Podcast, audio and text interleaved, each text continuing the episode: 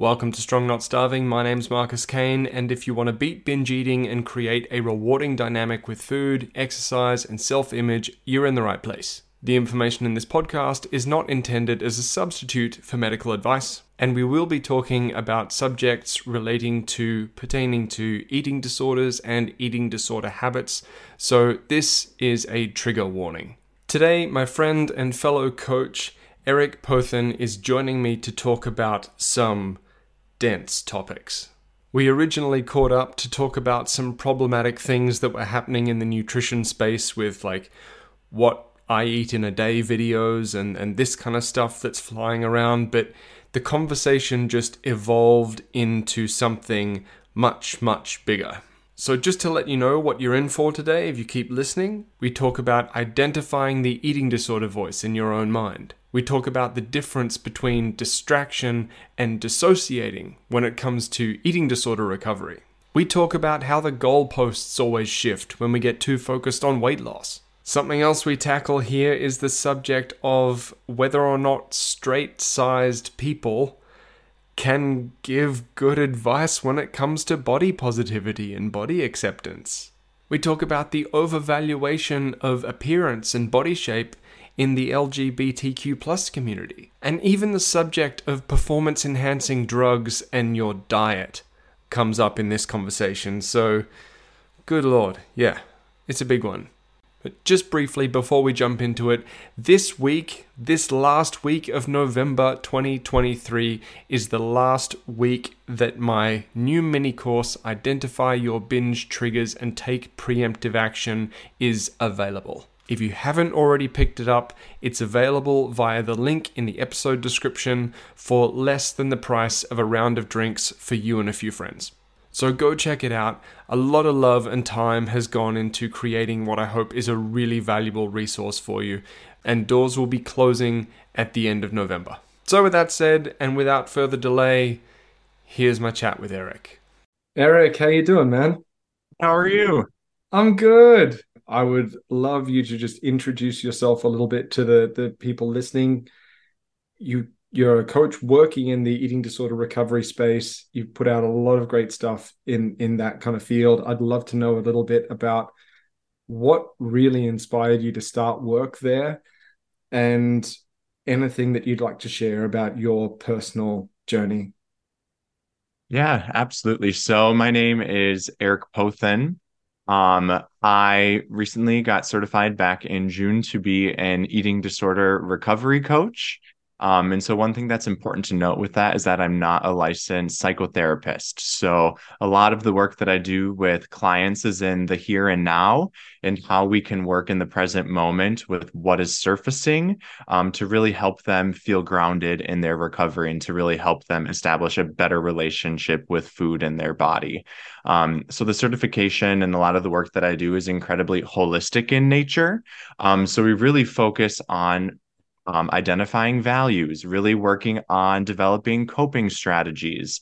Um, and ultimately, this journey and, and being in recovery is the returning to your true self. I feel like so often when those who struggle with food and more specifically eating disorders are in the thick of it, they lose their selves and they develop this new identity. And the eating disorder tries to create this new identity for the body that it's living in and how it can completely shift and take you away from your core beliefs and values and and really shift and mold them into something that really isn't you and th- that they don't align with those former beliefs and values. And so when individuals enter into that space of recovery it's a huge learning opportunity for them to really be able to begin to zoom out to be able to distinguish between themselves, their true selves, versus their old selves or the identity that the eating disorder tried to give them.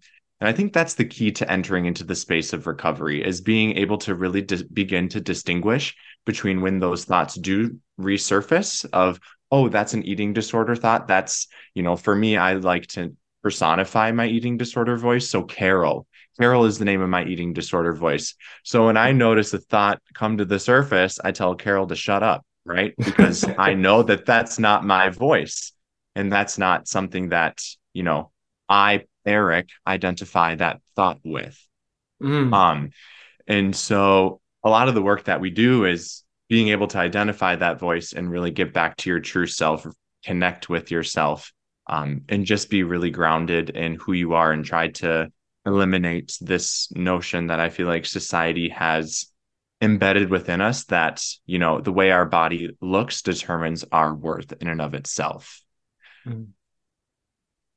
That concept of the the eating disorder voice, like it's something that obviously you and I have talked about this a little bit, and I, I resonate with very much.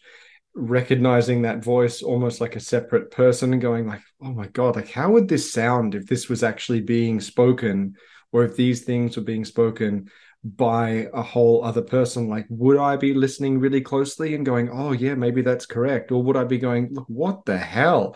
You know so i love that that approach and that kind of self-awareness around separating out the voice. And the way that you're describing this it it really sounds like that was a profound experience for you personally separating the voice of the eating disorder from what you could call your true self. Can you tell us a little bit about the discrepancies that you notice between you, who you are, and the eating disorder voice? Yeah, absolutely. So, a little bit of background about me is I lived with an eating disorder for four years. Um, and it really all started right after I graduated from college. And uh, I'm a big person for routine. And so um, I had gotten into this great routine of going to the gym in the morning before work. Um, so then I didn't have to do it at the end of the day. And so got into a really great routine. Uh, naturally, just started to lose a little bit of weight. Um, and then that's when the uh, compliments from other people started to come in, where, oh, you look great. Um, and it was really those compliments from other people that continued to fuel that need to lose weight more and more just to receive that external validation from other individuals. Um, and so it just got to the point where I was excessively exercising, obsessed with exercise, um, and really just restricting my food intake and becoming so uh, hyper fixated on the food that I was putting into my body. I created so many ridiculous food rules looking back, um, now being in this strong place of recovery. Um, but yeah, so speaking to your point here about, you know, when I notice it, my voice versus that eating disorder voice is um, typically when I notice that I find myself being triggered um, still around particular foods. And I think um, we'll touch on this eventually in our conversation, but I feel like recovery is an active space we will always be in um, after going through struggling with an eating disorder. I don't think individuals are ever fully recovered um, from an eating disorder. I think we can recover from particular behaviors, but I think the thoughts that uh, are really prominent when we do struggle with food and body image and eating disorder they still lie within, but I think they remain dormant at times. So typically, when I find myself feeling a little bit more elevated and heightened with emotions, that's when the red light kind of goes off in my mind to pause for a second and to really start to begin to think whose voice is more active here and then really learning to challenge that right? I think a lot of the work that we do in recovery is learning how to sit with those intense emotions and still be able to move forward and challenge those thoughts that are surfacing. Um and so i think you know when those when carol surfaces it's a lot of just being able to pause and once again separate that this is her trying to convince me and trying to become part of myself again and become my identity um, and really just st- standing strong in my roots of being in recovery and reminding myself that this is a temptation and i know that i need to be able to sit with it and challenge it because if i don't that's when she takes over my mind. Mm with that idea or that strategy of being able to be with certain thoughts, sit with certain thoughts, to be able to pause, I know a lot of people who attempt to do that end up faced with what we could describe as the you know the visceral sense of the emotion that comes with that particular point in time that particular state that particular thought process and that kind of the visceral sense becomes so overwhelming that it it almost gets to a point where we feel like I'm willing to do whatever's necessary to make this feeling go away at this point in time and I've noticed that there's that really big hurdle for a lot of people because the the idea of okay, it's just a thought. This I can recognize as something that is uh, essentially an eating disorder thought or disordered eating thought. It's not helping me. It's not part of who I want to be, and yet right now I'm experiencing such an intense visceral reaction that it's quite dysregulating and very hard to see clearly and take clear action that um, essentially involves anything other than just trying to make that feeling go away in any way possible. What was your experience with dealing with the felt sense of emotion surrounding some of these thoughts and some of these experiences? Yeah, I think, you know, in the early stages of my recovery, it was quite easy for me to just do what the eating disorder voice was telling me to do.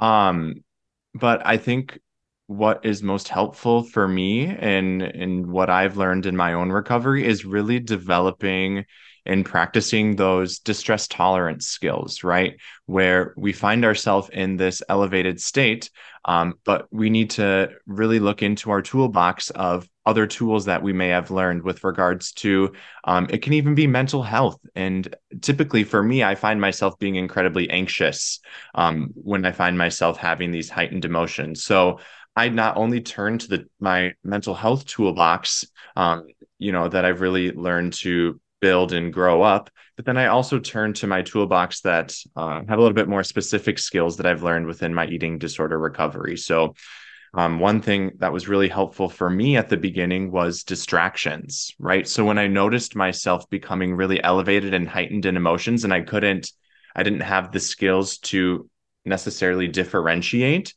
is I would use distraction. So I would mm. either call up a friend, I would play a game of solitaire, um, just something to get my mind off of those heightened emotions.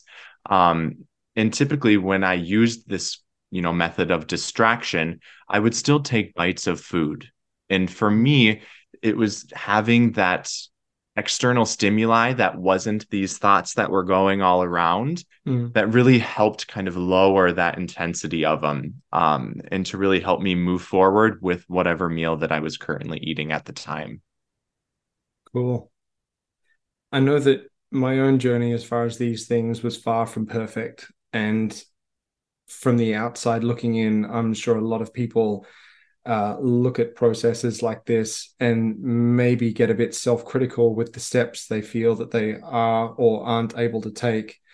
And when you say distraction, what do you feel is the difference between distraction and dissociating? And I, I ask that because I definitely use distraction on my own path, though admittedly, I definitely slipped into dissociation sometimes as well, and kind of created a new thing for me to to lean on and a new thing for me to to use as a, a crutch rather than really breaking away from these things. And exactly what that was like there was a period in in my own journey where I was leaning pretty heavily on video games as my distraction but then that that did very quickly become a form of quite intense dissociation where I would experience almost a need to just go and turn on the the video game console and just experience that feeling of my entire awareness kind of like just being switched off. Um, so that was obviously a step away from you know bulimia but at the same time that then became something that i had to revisit and regulate and figure out a way to to make more constructive down the road. So what do you feel about that difference between a healthy distraction versus maybe uh, dissociative type habits Yeah, that's a really great point that you bring up. And for me, I think one of my favorite things about being in this space and talking with another individual who has lived experience with an eating disorder is that I learn about other people's experiences, right? And that my own experience of living with this and in my road to recovery is not the exact same as your road to recovery here. I think one thing that I've really try to mention with clients is that when you are using this tool of distraction, I think it's helpful to have a healthy rotation of what you are using as your distraction. Because mm. if you solely focus on just one element of, oh, I'm going to play solitaire, you are going to have a stronger dependency on that because you have now associated, you know, the de elevation of those heightened emotions with the physical act of playing solitaire. So I think for me, it's really what other things can you use as distraction? Can it be calling a friend? Can it be watching a TV show? There are so many different things that we can engage with. Can it be doing a crossword puzzle? Can it be coloring, a word search? Anything like that. It's really figuring out what works best for you as an individual. Um, and then, like I said, it's all about that rotation. And I think what's interesting for me is that my experience with dissociation is different with your experience with dissociation. For me, in my own recovery, and when I was struggling with my eating disorder, I tended to dissociate when I continued to ruminate on those eating disorder thoughts. So I wasn't even able to get to, you know, what can I do to or to really bring myself down on an emotional level because that was my way to dissociate was to continue to ruminate and ruminate on what my eating disorder voice was telling me. So i find it very interesting that you were dissociating as you were using a coping mechanism or a coping technique and i was dissociating before i was even there. That is super interesting and i'm again there are so many things that you're saying here that i'm like oh i want to talk about that and i want to ask about this i want to talk about that because that the the act of ruminating even overthinking sometimes the constant pursuit of the right way to do something. I was speaking to a client about this just yesterday uh, but primarily this idea of constantly ruminating constantly thinking not everyone connects that with the idea that yes that is dissociation. That is something that's essentially distracting us from our kind of present moment experience because it's so easy sometimes in those moments I'm not sure about you, but I, I would often kid myself when I was overthinking things and and start to go down that path of no, well, I'm doing the right thing. I'm being thorough. I'm finding out the right way to do something. I'm thinking about things from a thousand different angles, but it's like actually uh, no, like I was going back and forwards between future and, and past and thinking about things from all these different perspectives and trying to constantly figure out the right way to do stuff when really the point of diminishing returns with thinking had come and gone long ago. And I was just involved in that hamster wheel of, of dissociative thought. So thank you for bringing that up because that's not something a lot of people talk about that the fact that that rumination and overthinking is that form of dissociation almost as surely as binge eating. Yeah, I completely agree with that. And I think one thing that I want to mention here is there is this notion that there is the right way to do recovery. And almost every individual that I've talked to in this space has said it is anything but a perfect process, right? Mm-hmm. Like it is messy as hell. Where one day you're doing great, you think you're on the quote unquote right track and then the next day you feel like you've taken 10 steps backwards because you were triggered and you responded in a way that didn't serve you and so it moved you backwards in your road to recovery but i think there is no right way the right way is the way that you as an individual choose to navigate it right i think there are mm. Good choices you can make on the road to recovery and being in recovery but it is such a personalized and individualized journey where I think a lot of work needs to be done in this space is getting rid of that notion that there is a right way to do recovery. Because something that came up in one of our previous conversations was the the thing about professionals, I use that word loosely, in the nutrition space, taking their own story, their own anecdotal process. You know, this worked for me to achieve XYZ. Therefore, I'm going to create a whole series of pieces of content on this exact method that I used for myself. And because it worked for me, then I'm just going to take that stencil and put it on you and expect that you should be able to mold yourself into some kind of version of me. But yeah, there's just that that whole thing of expecting that one person's formula is going to be the exact same thing that works for somebody else. And it can get kind of dangerous when people buy into the idea that their own way of doing something is the way that everyone should be doing something. And that is just rife in the nutrition space. Yeah, I felt my blood begin to boil a little bit. Um, mm. and you're, t- I think what you're referencing here is those "What I Eat in a Day" videos. Oh fuck um, yeah, yeah. those are really popular right now on social media, and almost every time I see one of those videos, I feel like I need to do my part and comment on a video in a respectful way, and just saying, you know, your body is not going to need what this person needs. Your body needs something different. Um, and once again, it's not from a place of trying to tear the person who's posting down, but the people that are watching those videos are the ones that are looking to transform their bodies and mold it into the person that's creating those videos.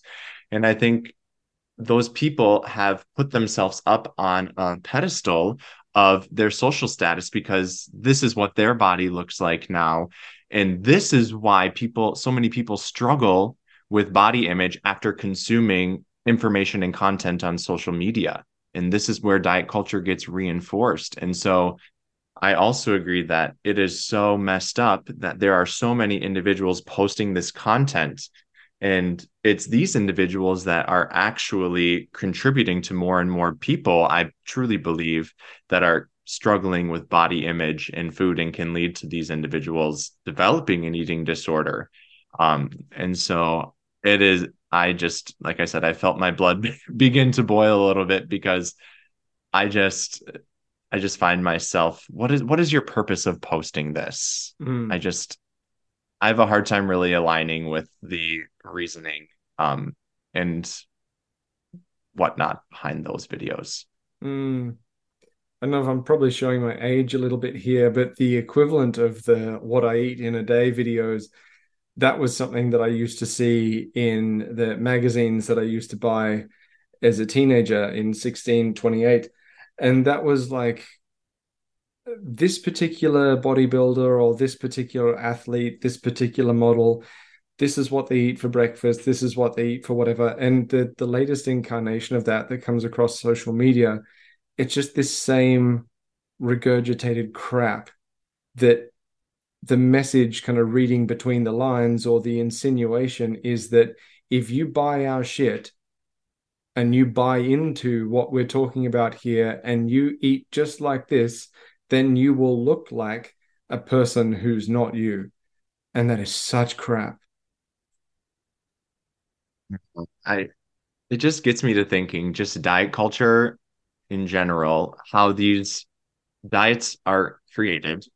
You could have a five, six individual, super active, prescribed to this amount of food in a day, you could have another person who is six two, bigger body, and still eating that prescribed amount of food. So, like this defined amount in a lot of these diets that are being outlined, it just baffles me that all body types can engage in this diet and it's not going to give them the exact outcome that a lot of these creators of these diets are saying because the starting point for every individual is different. What everyone's body needs is different. Mm. Should we open the can of worms that is the the subject of performance enhancing drugs in the male, especially in the male scene, more and more in the female scene. But yeah, the can of worms that is how performance enhancing drugs changes the way people's bodies uh, respond to the food that they're eating. I think we should go there. I'd love to hear your thoughts first. Well, I guess I'm in the position to be able to speak from experience with having been on performance enhancing drugs. And it's one thing being able to talk about this like at, academically and saying that, okay, when someone uses performance enhancing drugs, they have an increased work capacity. You know, it's going to change their bodies like, you know, hormonal response different things, whatever. And, and we could talk academically for a long time you know increased work capacity increased energy output blah blah blah blah blah. But really i i noticed when i was using performance enhancing drugs i didn't have to work that hard to stay lean. I did not it was like i just went about my life I was training pretty hard, obviously, because I had the energy and the physical capacity to do so. But it wasn't like I needed a whole bunch of recovery after training sessions. It wasn't like I was doing multiple training sessions a day either, or anything like that. I was probably doing two super, super hard sessions a week because I was training uh, Thai boxing at the time. And then a couple of moderate weight training sessions a week and then one kind of active recovery day. And even with that, I, I just, I, it was like I didn't have to try. It, it was being really lean using these drugs was effortless. And that is not an endorsement. I'm not saying people should go out and do it. I I got off them because after a period of time I started thinking, well, this is a big roll of the dice not only because I was doing it legally through like legal loopholes and this kind of stuff. It was uh, earth shatteringly expensive for me at the time, and I, couldn't afford to to maintain it. But then it was just like, this is a really big roll of the dice here. I don't know how my body's going to respond to this in 5, 10, 15, 20 years. And I guess I'd reached a point in my life where I started thinking, like, I actually care about my happiness when I'm older, it had become a little bit more than just like, oh, as long as I'm shredded now, that's all that matters. Like, so I started to think ahead a little bit and I did end up getting off them. And there was this huge, huge transition where my, for the, the 12 months after using performance enhancing drugs, it was like, it was like I could do nothing right. When I was using them, it was like I could do no wrong I just didn't have to think that much about stuff. I'd go and train, I'd eat a reasonable diet, and ta-da! But then when I came off them, that that was that was like one of the roughest 12 months of my life in terms of body image. So yeah, textbooks aside, I can vouch for 100% that the people that anyone is looking at that are using performance enhancing drugs, if they're saying, "Oh, this is my diet, you should eat this, you should eat that, they can fuck right off because they've lost touch with how other people's bodies respond. Anyway, that's I went on a bit of a rant there, but that, that's that's my thoughts on it. Yeah, I appreciate you sharing that. And I think for me, what I'm noticing and what thoughts are surfacing in my own mind after hearing you share is that, yes, I feel like there is a rise in the use of performance enhancing drugs um, and the effects of that on the male population. I feel like what I am noticing is this increased fad trend to just get as bulky and as lean as possible amongst men. And it has just become so widespread, not only just, you know, amongst men in their 20s and above, but the gym I go to, there are probably high school youth that are there now. So younger that I feel like this is having a trickling effect of what we're seeing portrayed in social media with men and just their physical stature. That this is diet culture now really coming into effect here of it influencing this younger generation. And I think that's terrifying for me. Like, I think that that should just be like red lights, like, what the hell is going on to everybody? Like, five years ago, you you would never see a high school teenager in the gym at five in the morning, which is when I typically went. And now there are just more and more, um, not only you know men, but also women. There are also high school women who are now showing up earlier. So I think it's this widespread thing, but more particularly in the in with men, I'm seeing that um, just this intense desire to have that perfectly physiqued and toned body that I think is being heavily influenced by the increased use of these um, performance enhancing drugs. Mm-hmm. I would love to hear a little bit more about your personal journey with the gym because that what you just said about high school kids using PEDs, I remember seeing that very clearly in the last commercial gym that I worked, like the last two commercial gyms that I worked at. And it was it was kind of heartbreaking, like seeing these kids that were like 15, 16 years old. Just I remember one in particular, he had shoulders like basketballs. Uh, but you know, it, his his back was just covered in the most painful looking and intense acne I'd ever seen. Uh, he would live in the gym with this little kind of group of like cronies that would follow him around, and I I I couldn't help but thinking like I couldn't help but think like, dude, you're just oh my god the the issues that he was clearly using a relatively, you know, a, a notable dose and I kept thinking, man, like you totally rolling the dice on everything regarding your health. Like there's just nothing, like no guarantees. You could be experiencing any number of side effects before you're 20 years old. Uh, so yeah, it it is it is really heartbreaking that they feel that's what they need to do. Tell us a little bit about a little bit more about your journey because there's something you mentioned in your Instagram content that really struck me. And that is this whole thing with once you get into that mindset and you start kind of critiquing your body and you start going down the road of improving i use that word like i don't want to say improving but changing our our bodies. It's like no matter what changes we make no matter how lean we get there's that perception of there is always still more weight to lose and it's a constantly shifting goal and it sounds like that's something that you experienced yeah so you basically spoke my experience to a T when I was living with my eating disorder is that I really struggled with anorexia.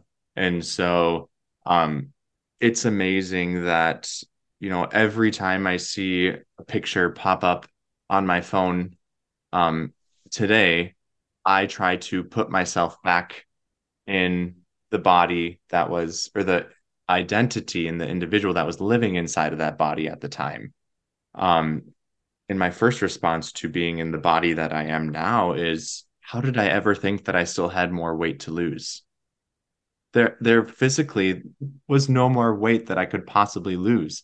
But when I was in that body, that was all that was running through my mind of like, oh, there's this extra little flab of fat there. I can lose that. Right. And so I just feel like everybody in the space of, you know, nutrition and fitness, you you will never reach that pursuit of happiness and where you are trying to get.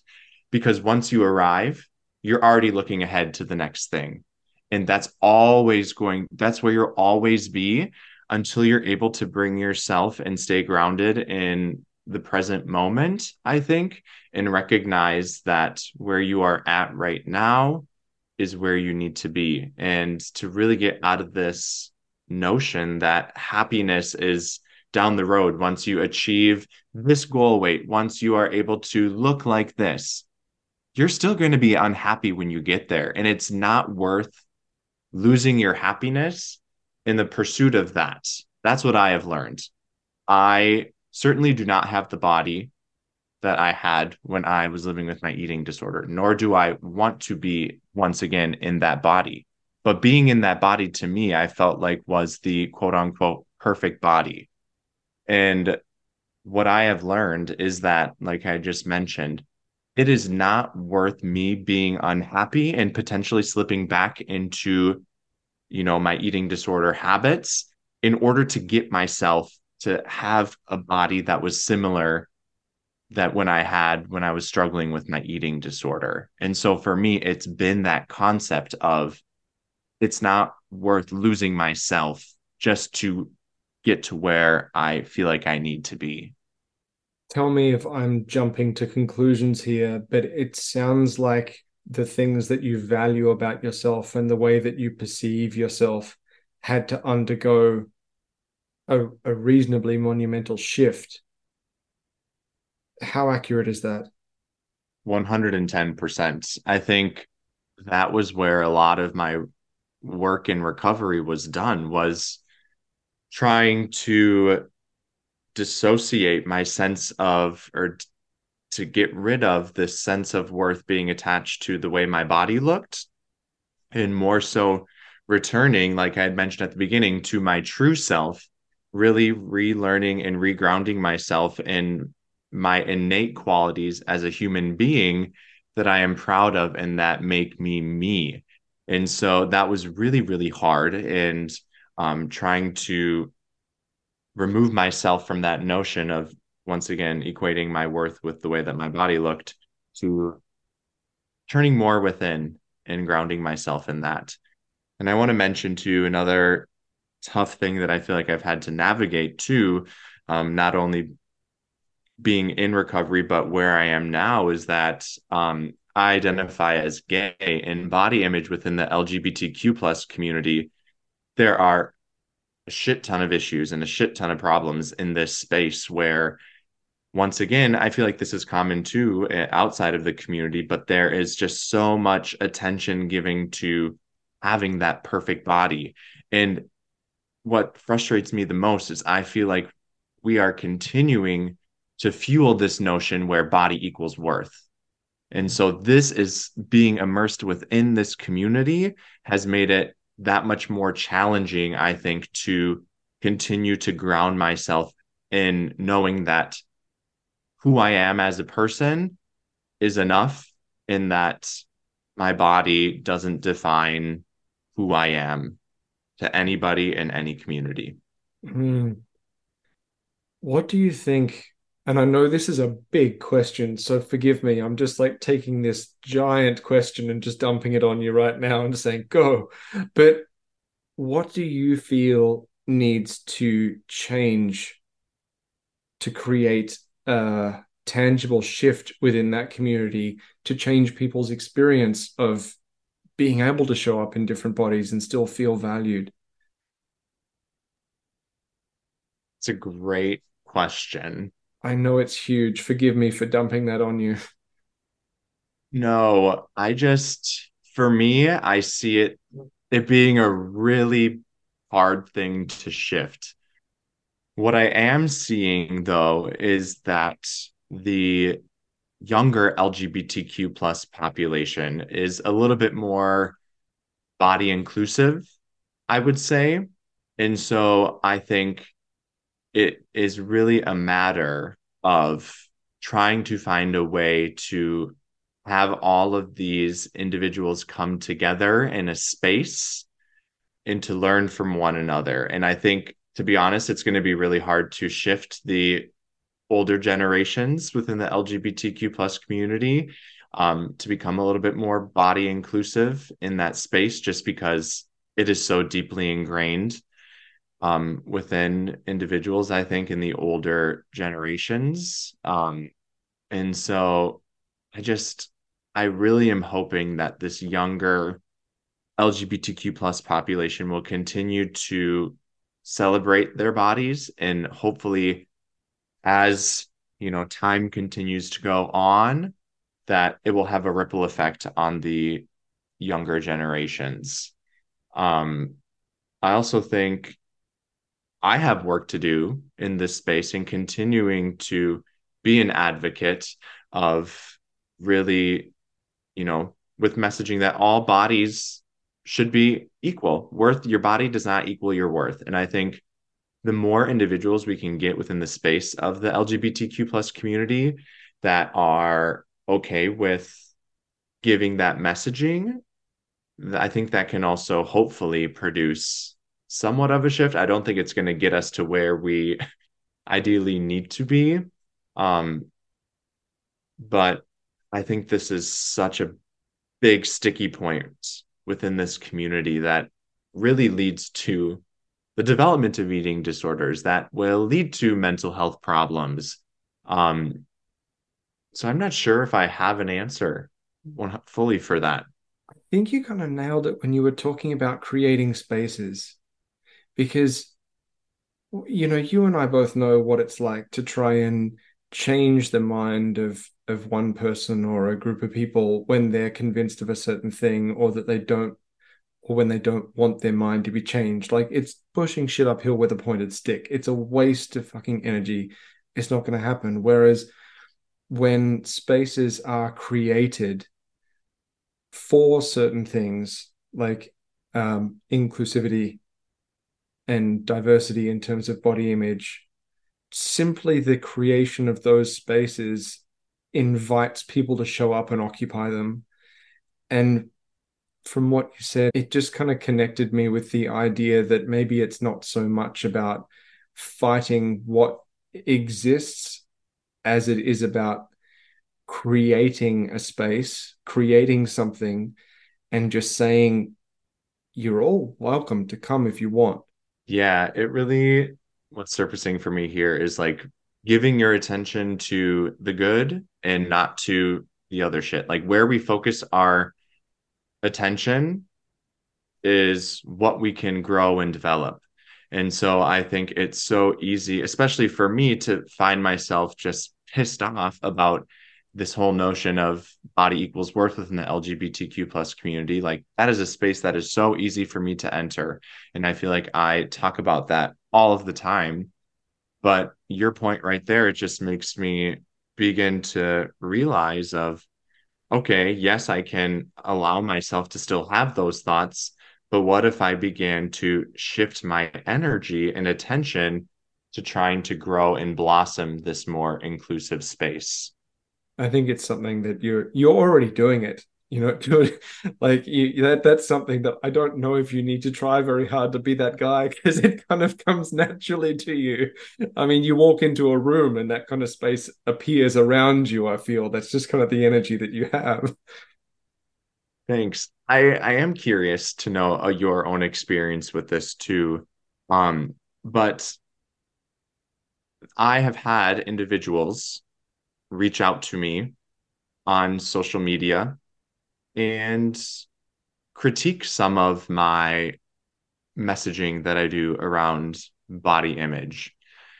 More particularly, the fact that my physique doesn't necessarily match the physique, quote unquote, or the bodies of the individuals that I am trying to reach.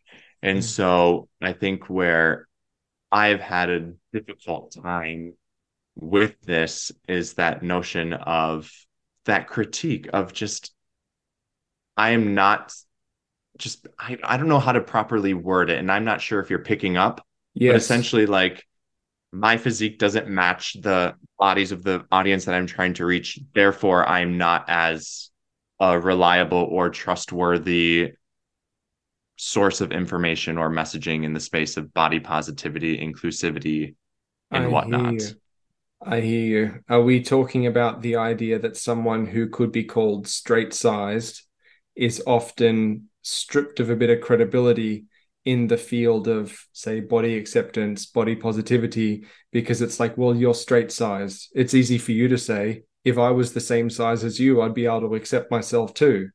Is is that the territory we're in? Yes, 110%. Um, and so, yeah, I was just curious to know if this was something that you have experienced yourself um, in the space of advocacy work. It's something that I'm very aware of. At the same time, my response to that is that whether people take this on board or not, who knows? But I very much am in touch with the fact that I am bigger. I'm a very different size to what I was when I was struggling with an eating disorder. And so I have had to gain weight to quote recover from an eating disorder. I'm one of these people that has gained weight and is still what some people might call straight sized. But in my own journey and in, in my own perception of myself, it took a lot of inner work and a lot of adjustment to make that leap and experience the growth that allowed me to accept myself at a new size, at a different size when I'm looking different.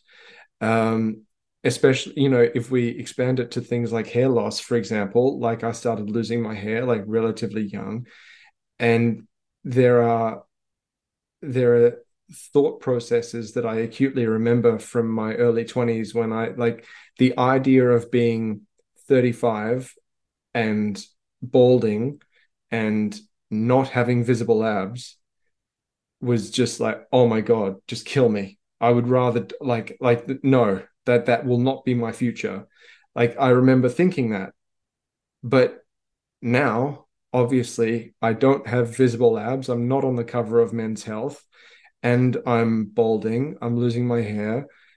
I've never been happier, never been more confident, never been more assured of myself and my value. So, regardless of whether or not I'm straight sized right now, there's definitely been work and a journey involved in me getting here.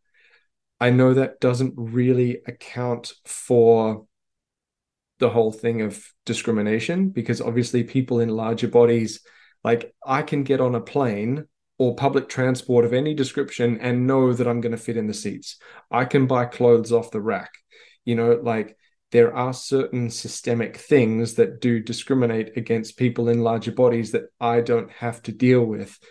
And I can only put up my hand and say, yes, that is correct. I don't have to deal with those things. What I have had to deal with is completely reinventing the way that I view and value myself.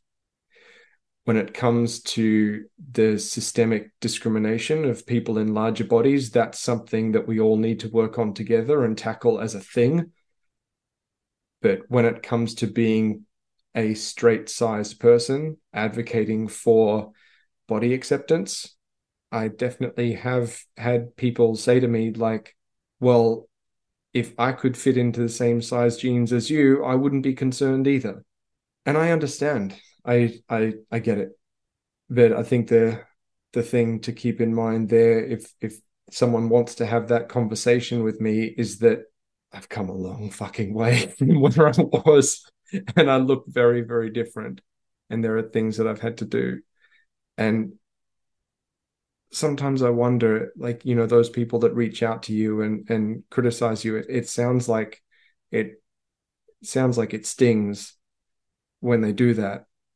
I would say initially it did, but I think my own biggest thing that I recognize most in that space is that I do recognize that I have certain privileges with my body, right? In the way that my body looks. And this is kind of going back to what you were just talking about um, with, you know, some issues that other bodies may have, right? Like weight with regards to weight. And um it's really been just continuing to ground myself in the why what why am i putting this out and very much so like you have said it's been reminding myself that i have been on my own journey and I don't equate myself with my worth in the way that my body looks. Like uh, this is the most connected I've been to myself as an individual. This is the most confident I've been in the voice that I know that I have as an individual. And that's what matters most. And it it it, it just it's those jarring moments that try to derail me in this journey that I'm on to really try to create a more inclusive space for all bodies. Um, but yeah, I don't know how that had crossed my mind at some point in this conversation, but um, I was just curious to know your own experience with that as well. Yeah, I'm glad you bring it up because it's it's something that I feel shouldn't be swept under the rug. Obviously, you and I understand it from the perspective of, you know, we've had to go on our own journey, but at the same time, like I can 100% understand how that might look to someone who's trying to wrap their head around it or trying to get started or maybe trying to let go of weight loss or the idea of intentionally changing their body shape with food and dieting. But something that i i'd sometimes bring to the table in those conversations is that if we look at the the research and the reliable, reliable data surrounding dieting and sustainable changes in weight and all this kind of stuff if we're going to go into that territory the kind of dieting that results in eating disorders is still not the answer. It's like if someone wants to change their body size and shape, I work with a number of people who still do want to change their body size and shape. It's not my place to judge whether or not that's right or not. It's my place to give them the best possible advice and support I can and walk that line as best we can and make responsible decisions and present all the facts and all the information because no matter which way we spin it, the overvaluation of weight and shape doesn't lead to anything good. It's a really it's a really tough one. Yeah, I want to respond to your points that you've just made and I think where the biggest growth can happen is I feel like when this point of conflict happens between both parties is not just taking the easy way out and not engaging in that conversation right? Like i feel like that's a very common thing to avoid conflict with with human beings. Um and so i think this really stands true to us and i know you were talking about you know us really kind of loving this space of talking about these things that just really aren't talked about and not being afraid to voice our own opinions on that and it takes work to get to that place right? And it really requires us as individuals to just be so connected to ourselves our values our beliefs and whatnot to enter into that space. But i think where we can hopefully allow for a greater meeting in the middle is to sit with that discomfort to listen with empathy to listen with our hearts when we enter into that space where individuals are wanting to have conversation or are noticing disconnects right between messaging and content that might be put out onto social media in their own personal beliefs. And really having a mature conversation and being okay with that that point of conflict. And i feel like we've gotten to a point in society where it's i'm right you're wrong. There mm. is no there's no meeting in the middle ever. And so I think the more we can have conversations like this to raise greater awareness from our perspective and to learn a new perspective, that's what's ultimately going to help us bridge that gap. I, this is like one of the biggest things that I preach and almost all of my messaging and in a lot of the podcast episodes I do as well is that if you don't have awareness, you're going to continue to do the same shit and you won't get anywhere. Right. But it is so essential to be able to notice in your own body and mind when things aren't feeling right. Because if you can't connect to that and those red lights don't begin to go off, how are we ever going to be able to take steps forward? So I think awareness is the first and most essential skill and tool to really help build a solid foundation for them to be able to move forward in the recovery process. Without that level of self-awareness, it's really easy for for even the best of strategies to go ass up. So yeah, so like my mind goes to like differentiating differentiating excuse me those the eating disorder voice versus my own voice if i can't even like identify that a voice is being active, like how the fuck am I going to be able to differentiate that, right? So it's Yeah. like you need to be aware that first of all, like it seems so simple, right? To be aware that there are thoughts that are being activated in our mind, right? It seems like such a simple concept, but it really isn't. Like it requires such a sense of connection to self, mind, and body, just like being embodied as a human being that you have to learn how to do that, especially if you have been in a space for such a long time of not being connected to your mind and body, right? And so it's scary at those initial, like when you learn to become aware just how active these thoughts occur and how frequent these thoughts occur. Um, and that can be quite jarring, I think, for a lot of people in those early stages of recovery. And once they are starting to gain that awareness, um, and I think it's where a lot of people feel defeated to not continue with recovery just because there's this awareness of, oh my gosh, all of these thoughts are coming up regarding food and eating and body that they don't know how to work with them.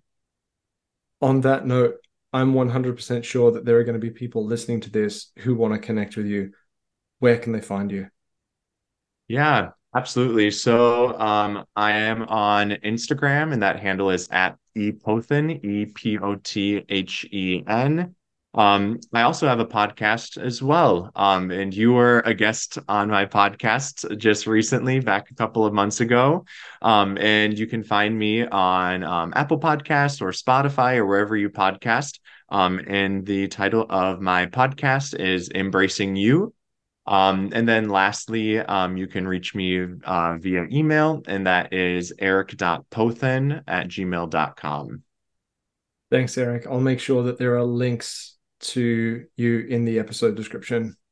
It has been such an honor to be in this space with you. I always feel so grounded and just like it is so refreshing to speak with once again, as I had mentioned in our episode that we did on my podcast, but to be in this space with another male who is also incredibly passionate about um, advocacy work and really helping individuals and men become reconnected to themselves um, in their bodies. So I'm so honored, and I just want to thank you for your insights. I really feel like other individuals can be our greatest teachers in life. Um, and hearing from their experiences and what they've learned can be such a gift. So, thank you so much for being willing to share that with me today in the audience. Thank you, brother. Thank you so much for joining Eric and myself for this conversation. If you want to reach out to either of us, there will be links in the episode description. My name's Marcus Kane. This was Strong Not Starving. I'll see you next week.